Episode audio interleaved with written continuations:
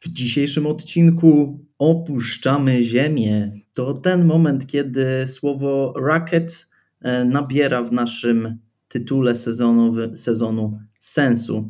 Dziś porozmawiamy z prawdziwą szychą związaną ze światem kosmicznym, a mianowicie z reprezentantem NASA. Dokładnie. Porozmawiamy sobie z człowiekiem NASA i porozmawiamy sobie tak naprawdę o życiu ale nie oczywiście takim filozoficznym, chociaż pewnie troszkę te filozoficzne tematy będą poruszane, ale tak naprawdę czym jest życie i jak mogłoby wyglądać życie w kosmosie, no bo czy będzie wyglądało tak jak człowiek, tylko z większą mm, czaszką ogolone, jak wielu mamy w filmach, czy, czy no właśnie, jak? Czy właśnie ten element takiego uczłowieczania e, kosmitów jest możliwy, a może kosmici wyglądają całkowicie inaczej? W dzisiejszym odcinku także porozmawiamy o tym, jakie cuda tworzy biologia syntetyczna i w jakich elementach będziemy mogli, w jakich dziedzinach nauki będziemy mogli ją wykorzystać. To jest podcast Faceci w Kitlach. Zapraszamy do słuchania. W dzisiejszym kolejnym odcinku naszego sezonu It's Not Rocket Science będziemy oczywiście rozmawiali o kolejnej dosyć skomplikowanej, mam wrażenie, tematyce i w miarę młodej, a mianowicie biologii syntetycznej, czym ona w ogóle jest, na czym polega, ale także to, co troszkę bardziej mnie jara w dzisiejszej rozmowie, jak zaczęło się życie i czy życie, jakie znamy, mogłoby być inne niż to, jakie aktualnie znamy. Rozmawiamy z gościem z naprawdę daleka, bo za oceanu, ale naszym rodakiem.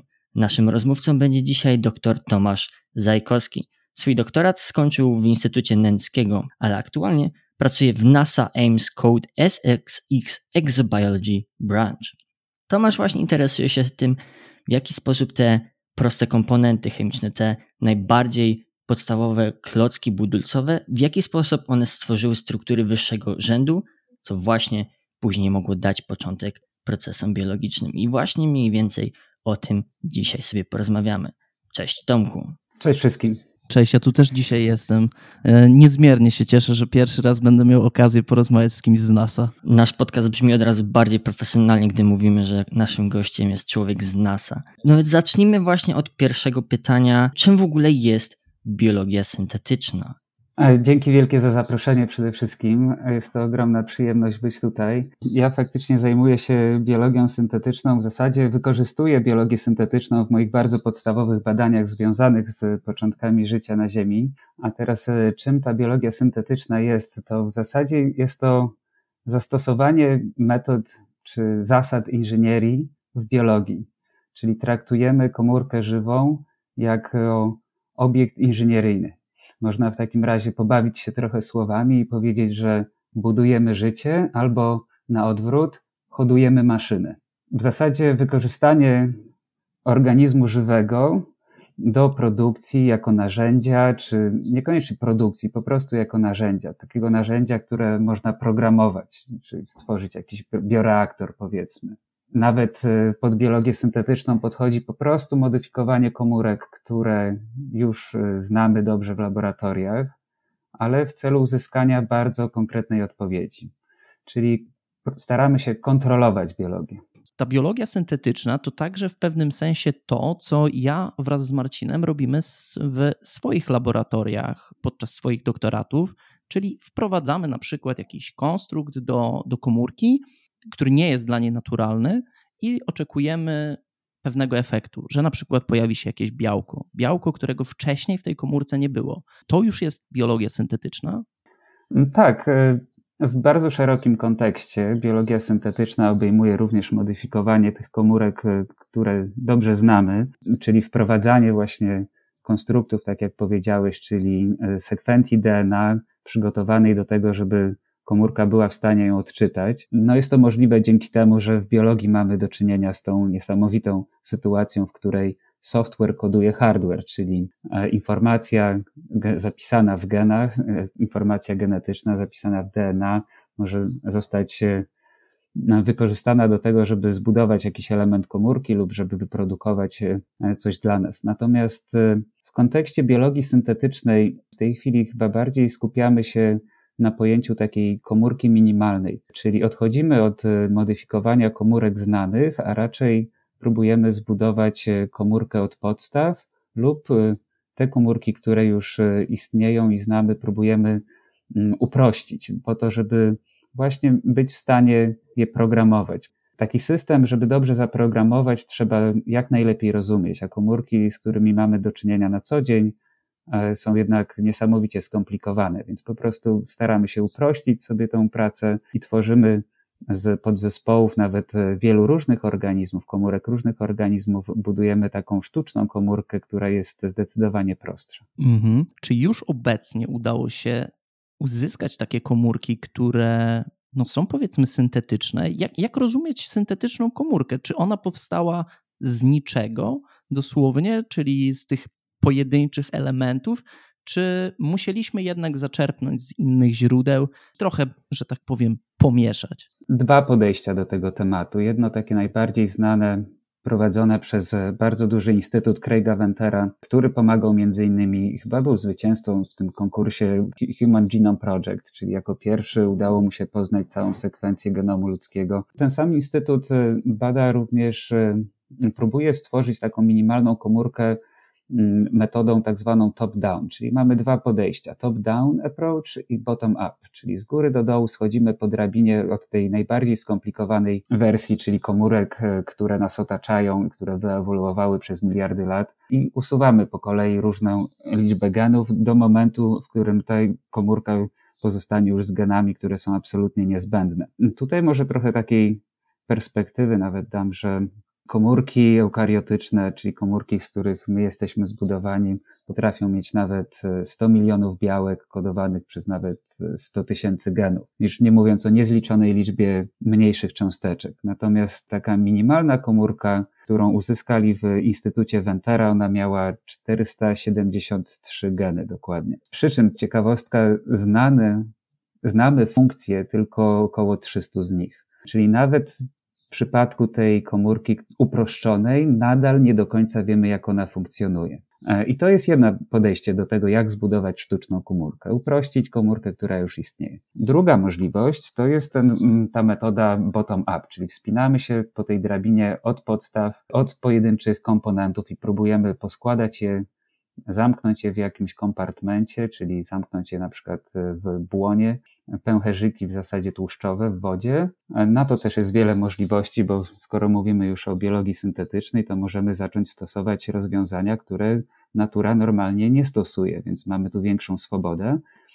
I w przypadku tego budowania komórki od podstaw możemy faktycznie brać podzespoły z przeróżnych komórek, żeby nazwać coś taką sztuczną komórką, to najbardziej potrzebne zespoły to jest e, właśnie jakiś genom, czyli zbiór informacji genetycznej, który zamkniemy w takim, nawet użyję słowa kapsydzie, prawie niemalże jak wirusie. E, natomiast jest to po prostu na przykład węcherzyk e, tłuszczowy, więc mamy tam genom, potrzebujemy rybosomy, żeby ta informacja została odczytana, potrzebujemy oczywiście jakieś mniejsze cząsteczki, które zbudują nam białka i przeprowadzą ten szlak syntezy. Tak więc y, te elementy mogą pochodzić y, z bardzo różnych organizmów. I teraz, w zależności, jaką jeszcze funkcjonalność komórce sztucznej chcemy dodać, to możemy sięgać po prostu po rozwiązania, które wyewoluowały na naszej planecie przez miliardy lat. My nauczyliśmy się je czytać, rozumieć właśnie z kodu genetycznego i to się nazywa zrekonstytuować taki system na przykład ekspresji, odczytywania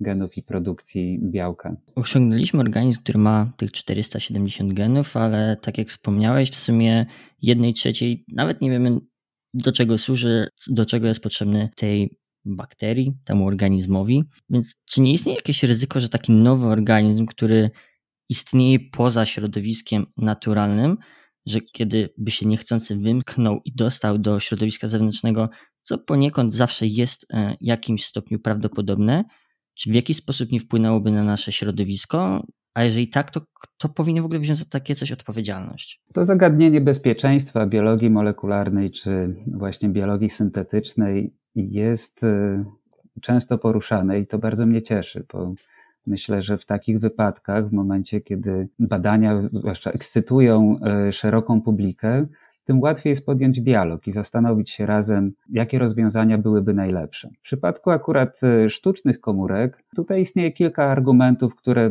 pokazują, że być może nie powinniśmy się tego obawiać bardziej niż klasycznej genetyki. Przede wszystkim dlatego, że system, z którym pracujemy, on będzie uproszczony. Ta komórka będzie miała raczej mniejsze możliwości niż zmodyfikowana bakteria na przykład, czy jakiś zmodyfikowany wirus, co robi się w laboratoriach cały czas. Wokół tych modyfikacji klasycznych narosła cała masa regulacji administracyjnych, które związane są z tak zwanym biologicznym bezpieczeństwem. Laboratoria są podzielone na różne klasy bezpieczeństwa biologicznego, gdzie dla przykładu ten, to się nazywa BSL. Więc e, ten najbardziej podstawowy poziom bezpieczeństwa to, są, to jest praca z organizmami, które nie są szkodliwe, nigdy nie potwierdzono ich jako patogennych.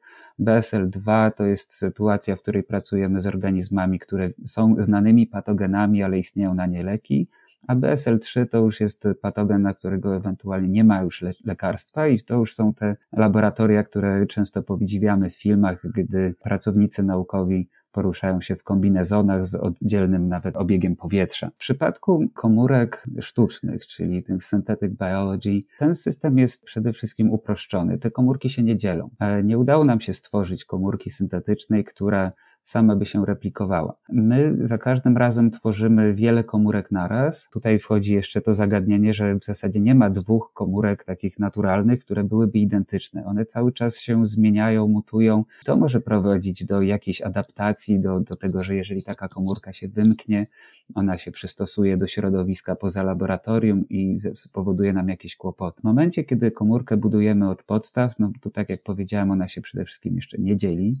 Takich komórek e, wydajnie nie udało się stworzyć i też nie ma za bardzo potrzeby, bo zależy nam na, na, jak największej powtarzalności, że to, co produkujemy, będzie e, bardzo do siebie podobne. Mamy nad tym też większą kontrolę, ponieważ e, tutaj możemy zainstalować tak zwane kill switch, czyli jakby guzik awaryjny, który wciskamy i te komórki umierają, czyli na przykład e, te komórki będą w stanie występować i funkcjonować tylko i wyłącznie w środowisku, które jest wyjątkowe i musimy je zapewnić w laboratorium. One są bardzo delikatne. Po no, wydostaniu się z tych y, warunków w ścisłej kontroli, w których próbujemy je utrzymać w, przy tym no, sztucznym życiu, powiedzmy, bo nie jest to e, w pełni funkcjonująca żywa komórka, to one natychmiast przestają działać, więc y, tutaj ten problem kontaminacji, rozprzestrzenia w środowisku jest w zasadzie mniejszy. Natomiast y, idąc już dalej w stronę jakby futurologii, przyszłości, jak to będzie wyglądało, kiedy stworzymy takie w pełni sztuczne komórki, jak, czym one będą,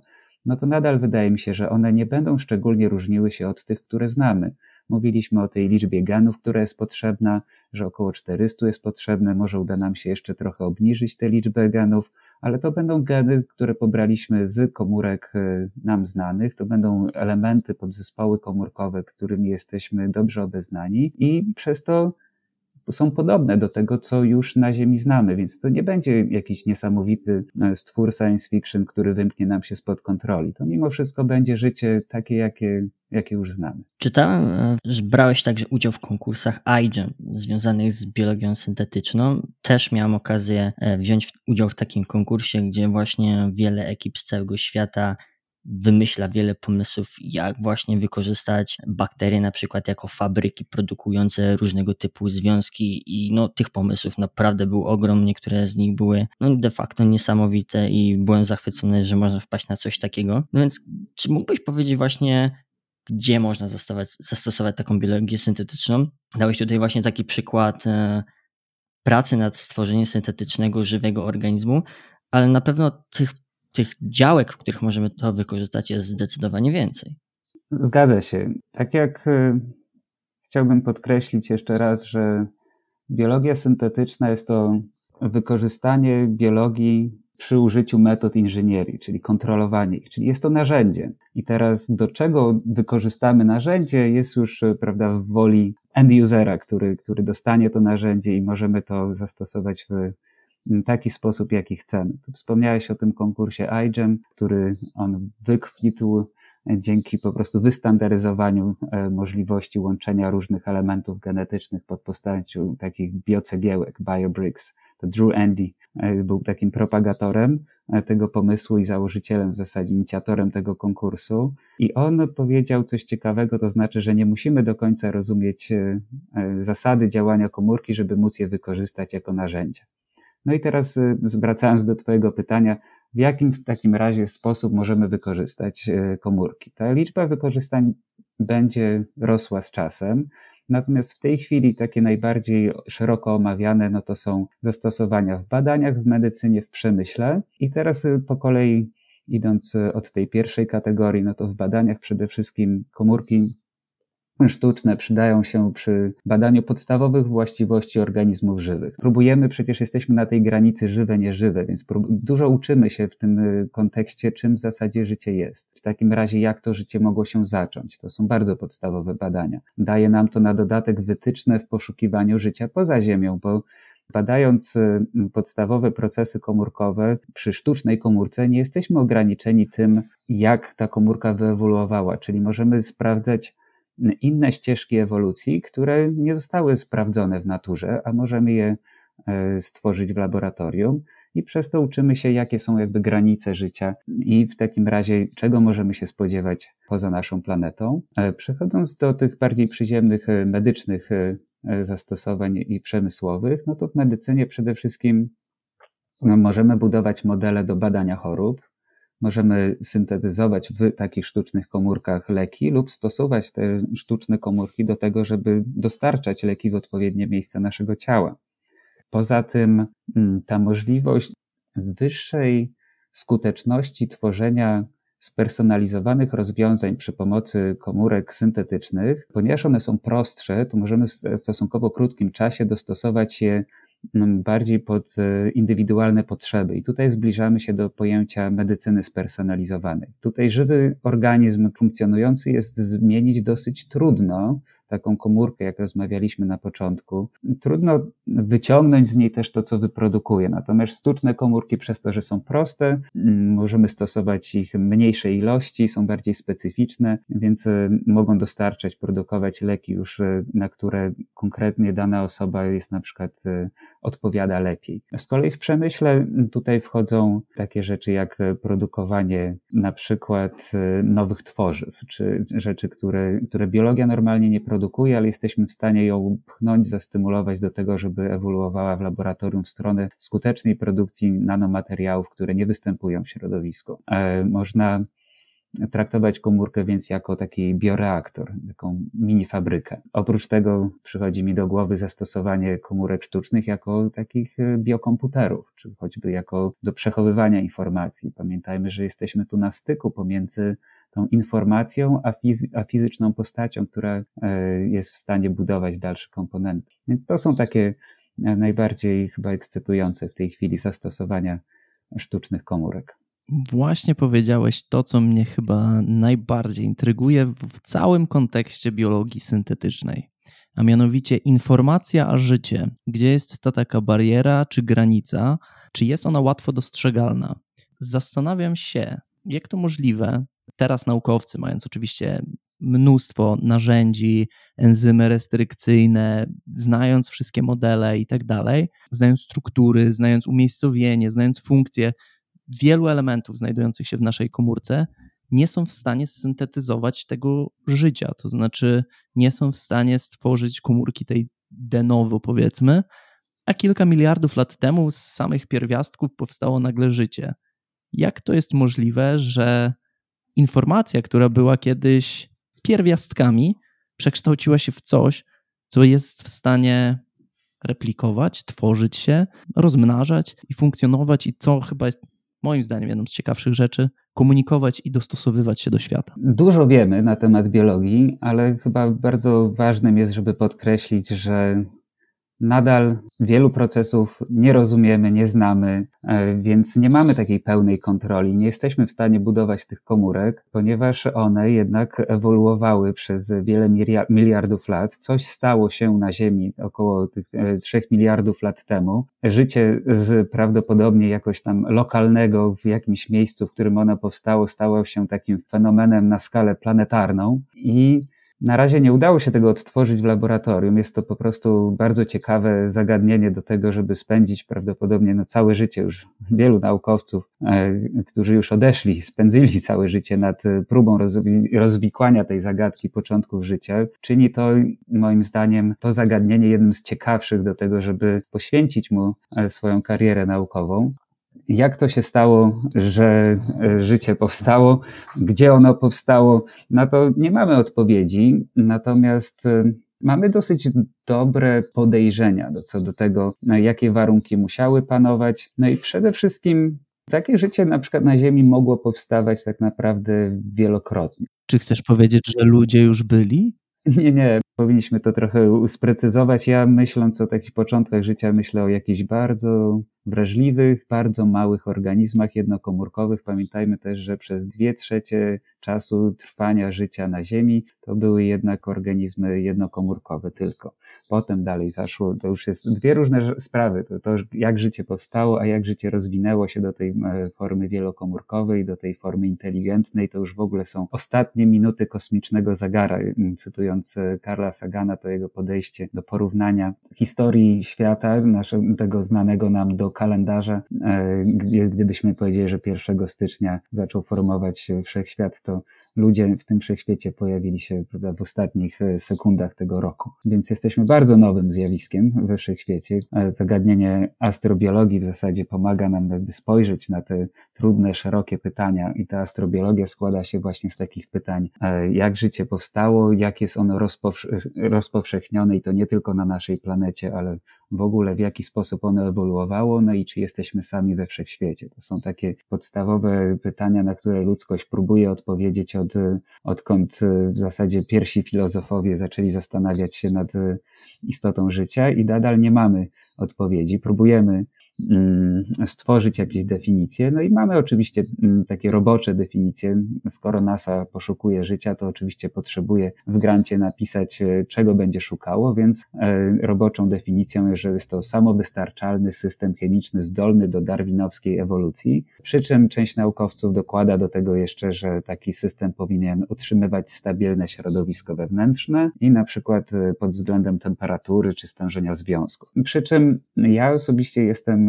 jakby zafascynowany i, i jakby podążam bardziej takim torem, że my po prostu nie wiemy, co to jest życie, że jakby definicja e, życia jest potrzebna nam jako ludziom, natomiast natura zupełnie o to nie dba i być może nie będziemy nigdy w stanie powiedzieć tak naprawdę, wyodrębnić tego fenomenu życia jako takiego przedmiotu, obiektu, że być może życie to nie jest cecha, który organizm posiada, tylko bardziej jest to coś, co materia robi, czyli ona żyje, tak? Więc y, jesteśmy bardziej procesem niż obiektem. W takim razie, po takim poszerzeniu koncepcyjnym, tutaj głowa zaczyna się gotować, bo w takim razie żywym można nazwać y, masę różnych rzeczy, można by naszą, całą naszą planetę nazwać organizmem. E, więc jest to zabawa trochę z definicjami, one są potrzebne nam, żeby móc zgłębiać trudne zagadnienia, ale powinniśmy pamiętać, że te definicje będą ewoluowały i żeby nie ograniczać się definicją, E, przy badaniach. Czasami definicje potrafią nas um,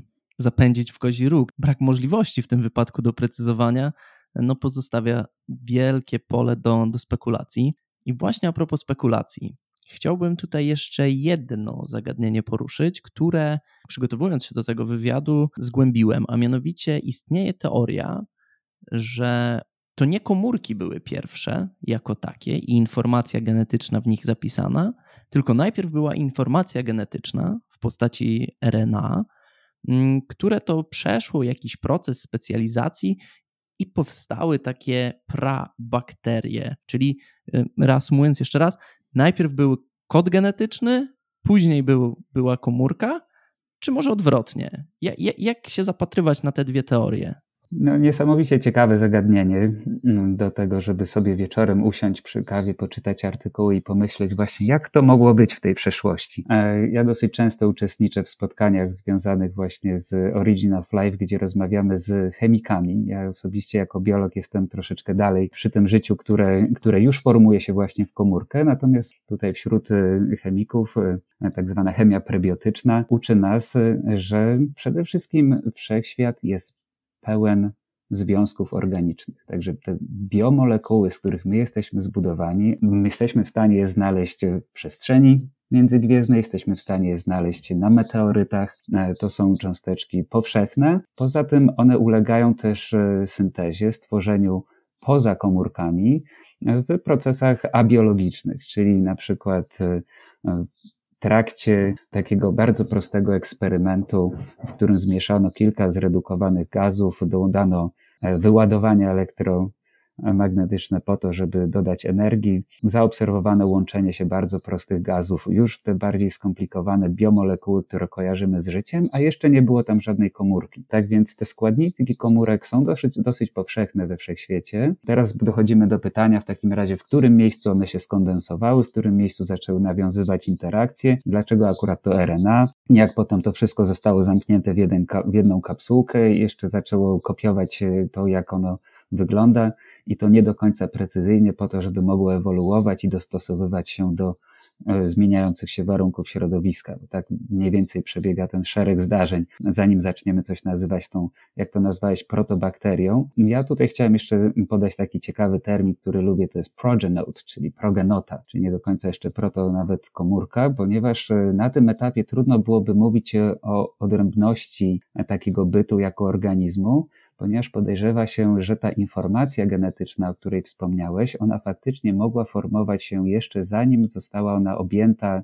e, jakąś kapsułką zamknięta pod postacią jednego e, bytu, który dalej się namnaża, czyli mielibyśmy bardziej do czynienia z jakimś środowiskiem, no, patrząc na to, jak wygląda nasze życie w tej chwili, to prawdopodobnie było to środowisko wodne. E, wiele cząsteczek węglowych zanurzonych w tym formuje coraz bardziej długie i skomplikowane łańcuchy. I tutaj DNA, RNA to są takie cząsteczki, które są świetnie stabilne właśnie w tym środowisku, e, są powtarzalne, są stosunkowo proste, dobre do przechowywania informacji, e, więc one mogły występować w środowisku jeszcze przed występowaniem komórki. Tutaj mm, Różnica pomiędzy DNA a RNA jest taka, że RNA oprócz tego, że przechowuje tą informację genetyczną w obecnych komórkach, tak jak na to patrzymy, to ono oprócz tego nie tylko tworzy tą prostą helisę, jak, jaką znamy z DNA, ale ono jest w stanie e, fałdować, jak to się mówi, czyli przybierać kształty bardzo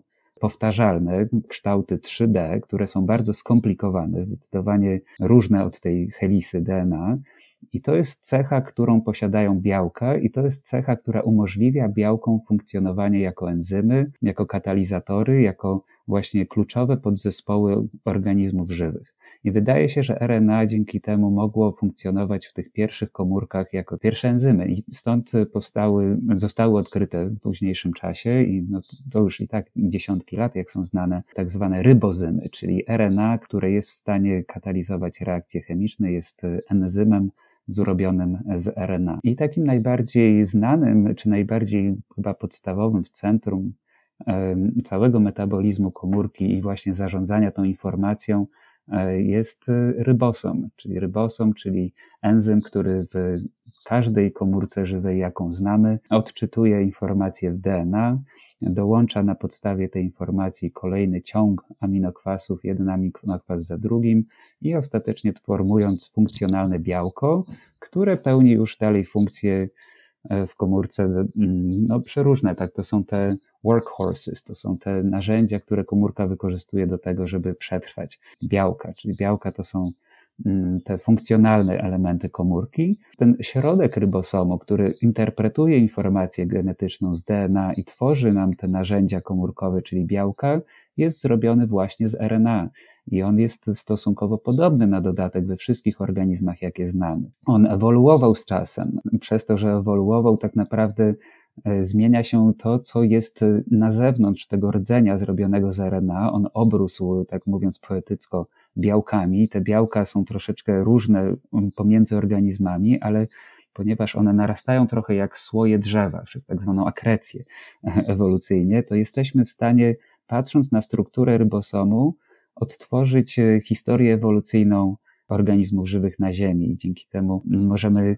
stworzyć nawet takie predykcje do tego, co działo się jeszcze nawet przed tymi najstarszymi komórkami, które, które występują na Ziemi, to RNA, które wydaje się naj, najprostsze, to jak stworzymy sobie taką trajektorię tego, jak, w jaki sposób to rRNA, czyli rybosomalne RNA ewoluowało, to być może jesteśmy w stanie nawet wyciągać wnioski, jak to wyglądało, zanim ta pierwsza komórka powstała. E, rozgadałem się na temat rybosomu, ale mam nadzieję, że udało mi się odpowiedzieć na Twoje pytanie. Nigdy nie myślałem, że rybosom może być tak ciekawy. Faktycznie, tak jak mówiłeś o tym, przewinął mi się też właśnie przy przygotowywaniu do, do wywiadu taki artykuł, gdzie mieliśmy właśnie taką zupę kolokwialnie rzecz biorąc, czyli staw to był powiedzmy z milionem różnych jakichś wyładowań elektrycznych i ty to mhm. podkreśliłeś właśnie w znakomity sposób, że życie może w tej formie takiej, którą, którą powiedzmy znamy, e, zaczęło się być może właśnie od takiej zupy, której dostarczono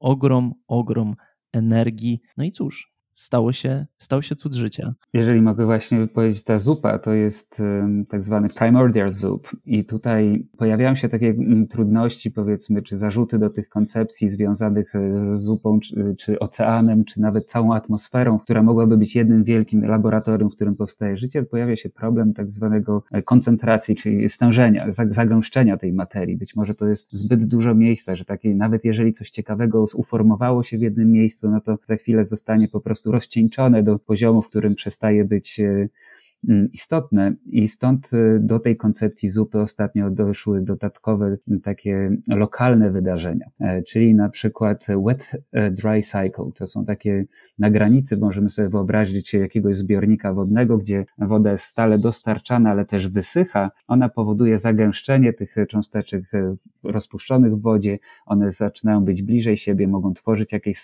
skomplikowane struktury, po czym znowu dociera tam woda, one się reaktywują, znowu znowu wchodzą w jakieś ciekawe interakcje. Takim jeszcze jednym miejscem, które mogłoby być miejscem powstawania życia i jednocześnie posiadać dużo energii, to są rozpatrywanie również miejsca, w których e, uderzają meteoryty. E, impakty meteorytowe jako źródło energii dla pierwszych komórek, to również mnie fascynuje. Bardzo często mam wrażenie, że bycie astrobiologiem, to o czym mówisz, to z jednej strony opieranie się na jakichś twardych w miarę dowodach e, naukowych, ale z drugiej strony mamy dosyć dużo konceptów myślowych, e, filozoficznych, no bo no tak naprawdę ciężko znaleźć w wielu przypadkach twarde dowody. Powiedziałeś o tym, że problemem tego, że mimo że mieliśmy wielką zupę, to ta zupa była na tyle rozcieńczona, że nie było jak się spotkać. I nie wiem, na ile to jest filmowa koncepcja, a na ile jest to koncepcja rzeczywiście naukowa, ale istnieje taka teoria, że właśnie może te dodatkowe składniki, które gdzieś tam mogły się później zagęścić, przybyły do nas z kosmosu, na przykład właśnie z takim meteorytem. Jakbyś się do tego odniósł? Tak, to te filmowe koncepcje dotyczą nawet dostarczenia całego gotowego, żywego organizmu. I to nie są tylko filmowe, ale właśnie koncepcje takie trochę filozoficzne, e, skąd życie mogło wziąć się na Ziemi. Te składniki życia, one cały czas docierają na Ziemię. Na Ziemię opada, to są setki, jeżeli nie, nie, nie tysiące ton materii organicznej, które po prostu spadają na Ziemię każdego roku. Przy czym nie są to jeszcze organizmy żywe, to są te najprostsze składniki, ale są tam aminokwasy, Mogą tam być e, w jakichś wyjątkowych sytuacjach być może nawet nukleotydy, czyli to, co buduje DNA. E, składniki do życia e, są powszechne. Teraz pytanie, jak zaczęło się życie na Ziemi, tak? No bo tutaj mówiąc właśnie o astrobiologicznych twardych dowodach, no to mamy tylko jeden twardy dowód na istnienie życia na Ziemi i to, to jest to życie, które tu znamy po prostu i badamy. I jakby obserwując je, ucząc się o nim, możemy stworzyć takie sztywne ramy dla tego, co w ogóle w tym wszechświecie mm, jest możliwym. No bo pamiętajmy, że nawet jeżeli rozwiązania, które znamy tutaj dla życia z naszej planety nie są stałe, i możemy wyobrazić sobie inne życie, no to jednak warunki chemiczne, fizyczne we wszechświecie są uniwersalne, więc to życie tak czy siak będzie ograniczone tym samym co nasze. Teraz wracając do tego właśnie wizji, w której na Ziemię dostarczane są gotowe rozwiązania pod postacią żywych organizmów. To jest to teoria, która jest nazywana panspermią. Teoria panspermii, mm, ja osobiście uważam, że ona nie odpowiada przede wszystkim na pytanie, skąd wzięło się życie w wyższej świecie, tylko odsuwa to pytanie na dalszy plan, więc y, jakby blokuje nas od chęci dalszego badania. E, element ten filozoficzny w astrobiologii jest istotnym. Ja też uważam i w science fiction i nie tylko, dlatego, że najpierw, żeby coś wymyśleć, żeby coś zrobić, to najpierw najpierw musimy to sobie wyobrazić, więc im, im bardziej pobudzamy tę wyobraźnię, tym lepiej. No i teraz chciałem pobudzić e, Państwa wyobraźnię takimi kilkoma przykładami właśnie panspermii, czyli skąd wzięło się życie e, na naszej planecie, jeżeli nie wyewoluowało bezpośrednio z tych e, związków które są dostępne na naszej planecie.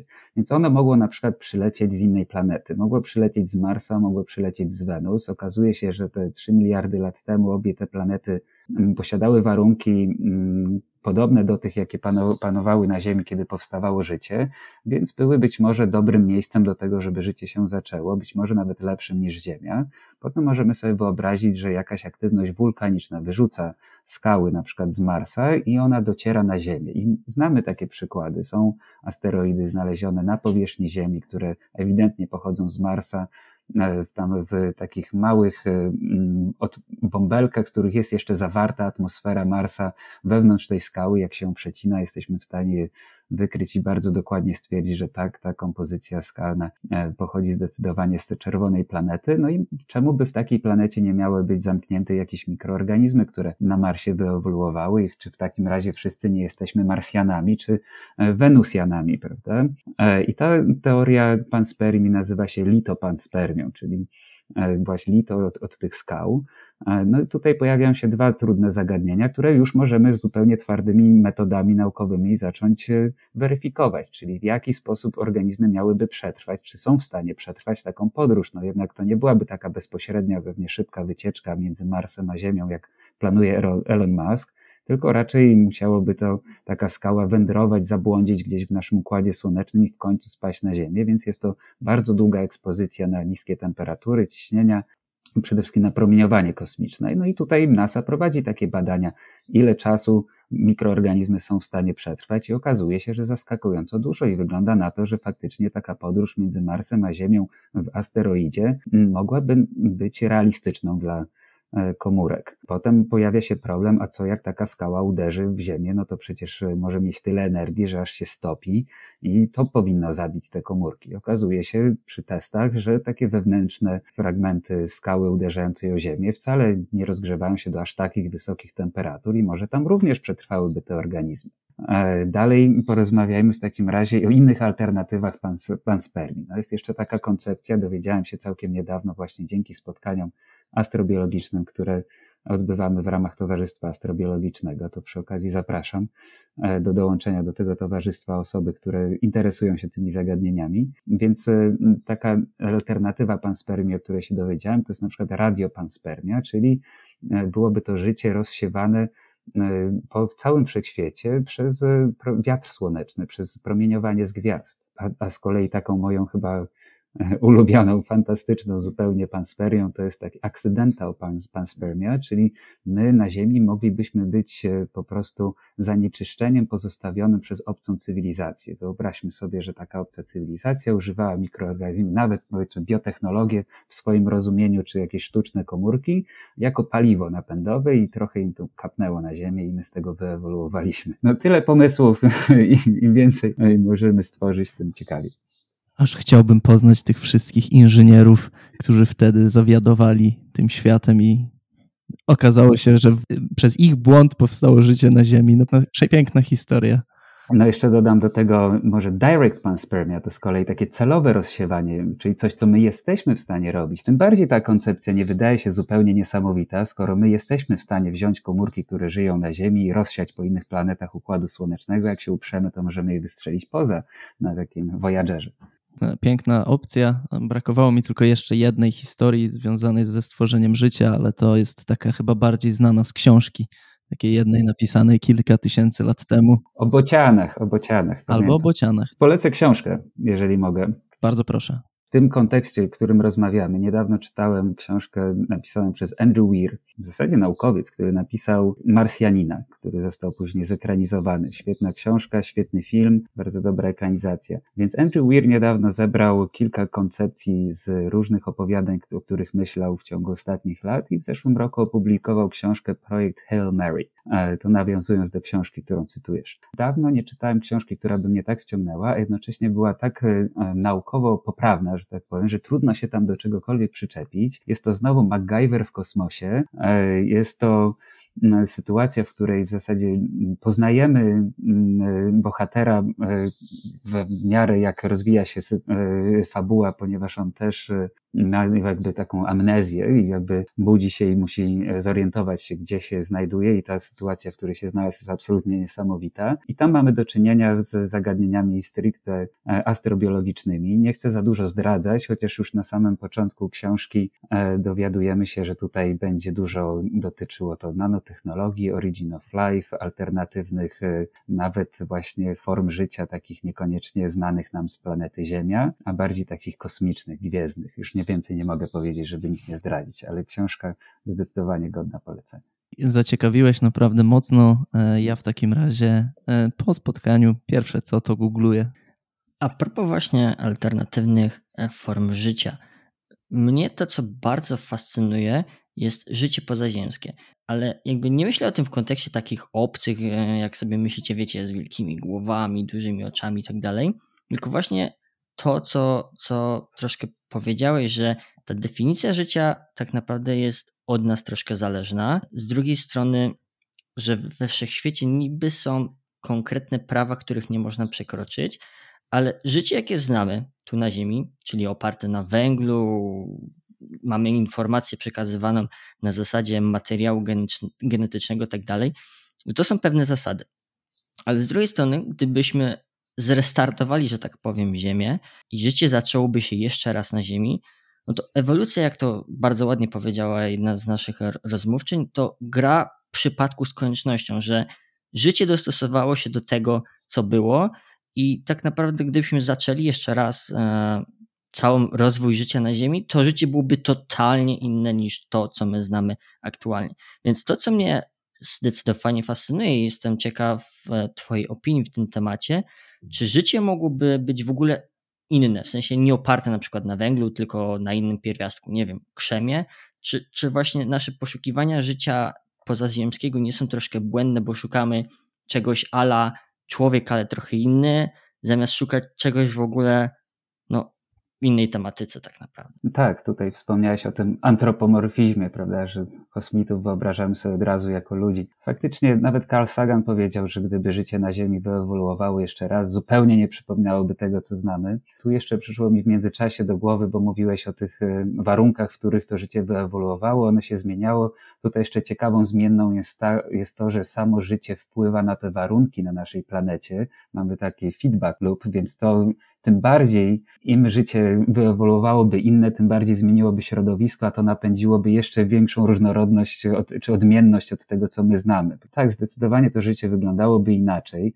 Czy na pewno byłoby e, inne niż zrobione z węgla i wody? Wchodzi takie zagadnienie szowinizmu węglowowodnego i chyba Carl Sagan był zwolennikiem jednak węgla i wody e, i myślę, że są do tego bardzo jasne e, podstawy. Przede wszystkim dlaczego woda, a nie gaz, a nie jakaś plazma albo coś takiego, no więc e, woda wydaje się po prostu ciecz, wydaje się być na tyle skoncentrowaną materią, że w rozsądnym czasie zachodzą reakcje, jednocześnie one nie tak jak w gazie nie dysypują, nie rozpraszają się i potem znikają, prawda? Więc tu może dojść do zachowania, więc wydaje się, że ten stan ciekły jest jest y, idealny do tego, żeby związki chemiczne, z którymi mamy do czynienia, oddziaływały ze sobą. Teraz węgiel jest jednym z tych pierwiastków, które po prostu świetnie nadają się do wiązania się ze sobą, a jednocześnie do rozrywania się, zwłaszcza w obecności wody, która jest y, rozpuszczalnikiem polarnym. Woda wydaje się takim najbardziej oczywistym rozpuszczalnikiem. Dodajmy do tego jeszcze, że Wodór jest najczęściej występującym e, pierwiastkiem we wszechświecie, a tlen jest trzecim najczęściej występującym pierwiastkiem we wszechświecie, więc najczęściej występującą cząsteczką chemiczną we wszechświecie jest woda. Więc e, tutaj też e, po co mielibyśmy szukać jakichś alternatyw, skoro to pewnie jest najpopularniejsze. No ale nie znaczy to, że gdzieś na, w zakątkach naszego wszechświata nie wyewoluowało życie w innym rozpuszczalniku. Tych rozpuszczalników znamy kilka. Jak się pójdzie, tutaj zacytuję w zasadzie książkę Alien Oceans, Oceany pozaziemskie, które niedawno żeśmy recenzowali z Towarzystwem Astrobiologicznym, napisane przez naukowca z NASA. E, on właśnie zaprasza ludzi, żeby pójść do sklepu i zobaczyć sobie w dziale na przykład z praniem wiele różnych rozpuszczalników na Ziemi dysponujemy, prawda? I nich wszystkich mogło, można by sobie w jakiś sposób wyobrażać formowanie życia, przy czym no, one w lepszym lub gorszym stopniu nadają się do tego. E, no więc wspomniałeś na przykład o krzemie. Krzem byłby takim rozpuszczalnym i byłby w stanie wchodzić w jakieś interakcje w bardzo niskich temperaturach w kwasie siarkowym. E, więc e, jesteśmy w stanie, sobie w stanie taką alternatywną chemię wyobrazić. Jest cała, cały dział naukowy zajmujący się alternatywną chemią w różnych dziwnych warunkach.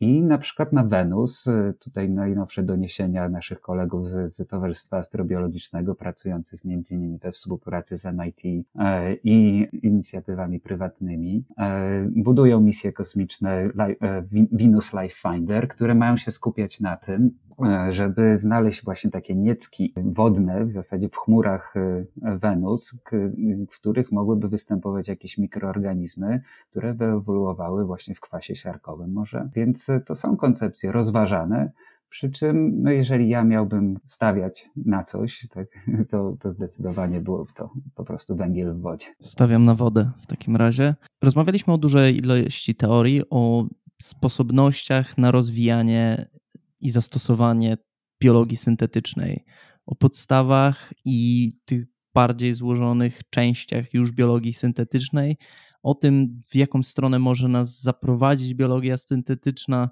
co może nam dać. Wydaje się oczywiste teraz zadać pytanie, co jeszcze musimy zrobić, jakie trudności są jeszcze w biologii syntetycznej, to znaczy jakie wyzwania musi pokonać biologia syntetyczna, a raczej my w obszarze biologii syntetycznej, żeby właśnie stworzyć może w pełni funkcjonalne życie, tak jak rozumiemy, powiedzmy, mniej lub bardziej, no bo już definicję podważyliśmy dzisiaj trochę. Jakie problemy mamy jeszcze do pokonania. Tak, to tak jak e, wspomnieliśmy o tych e, dwóch sposobach budowania sztucznych komórek, czyli biologii syntetycznej, top-down i bottom-up. E, idąc od góry do dołu, staramy się pozbyć genów i tak naprawdę z tej wielkiej masy bardzo niezrozumiałych procesów uprościć tę komórkę do etapu, w którym zaczniemy ją rozumieć. Mówiliśmy już o ograniczeniu takiej komórki, pozbyciu się tego zbędnego, wydawałoby się bagażu, który nie jest niezbędny do przetrwania, jest na pewno potrzebny do tego, żeby funkcjonować w jakimś ciekawym środowisku. Natomiast jesteśmy w stanie tę komórkę ograniczyć do około 470 genów, z czego około tylko 300 rozumiemy. Więc tutaj poznanie tych genów będzie na pewno kluczowym. No i zmierzamy do tego, żeby tę komórkę uprościć, żeby ją rozumieć. Z kolei w tym drugiej metodzie, kiedy budujemy komórkę, my dokładnie wiemy, co do niej wkładamy. To jest ten wariant, który najbardziej lubią chemicy, bo oni rozumieją wtedy cały system, więc jesteśmy w stanie go modelować, jesteśmy w stanie go przewidywać, jesteśmy w stanie go zdigitalizować, a nawet jesteśmy w stanie te informacje gdzieś wysłać i odbudować, więc jest to bardzo powtarzalne, ale z kolei idąc tą ścieżką, jeszcze nie dotarliśmy do etapu, w którym taką komórkę można by nazwać żywą. Więc celem biologii syntetycznej, wydaje mi się na tę chwilę, to jest, aby te dwa podejścia się spotkały pod postacią minimalnej komórki, którą w pełni rozumiemy. E, z takich bardziej szczegółowych zagadnień, które nam tu brakuje, no to jest choćby organizacja cytoszkieletu, czyli właśnie tej sieci wewnątrzkomórkowej, która pomaga na przykład rozdzielić DNA do dwóch różnych biegunów, kiedy komórka się dzieli jesteśmy w stanie stworzyć elementy, jesteśmy w stanie y, obserwować formowanie takiego cytoszkieletu, ale nie widzimy, żeby on się układał w odpowiednie struktury, tak jak robi to komórka. Tutaj brakuje nam tych mechanizmów. Któryś z tych 300 genów musi za to odpowiadać. Tak więc e, wiecie już, drodzy słuchacze, jakie są możliwe teorie dotyczące tego, jak powstało życie na Ziemi, oczywiście. Wiecie już, dlaczego woda jest taka ważna i wiecie, że biologia syntetyczna, miejmy nadzieję, w niedalekiej przyszłości będzie w stanie odpowiedzieć nam na najtrudniejsze pytania związane z tym, jak wygląda życie oraz czym jest tak naprawdę życie. Dziękuję Tobie serdecznie, Tomaszu, za rozmowę. Po dzisiejszej rozmowie możemy śmiało powiedzieć, że nasza rozmowa wystrze- nasze rozmowy wystrzeliły w kosmos, więc e, dziękuję Ci szczególnie.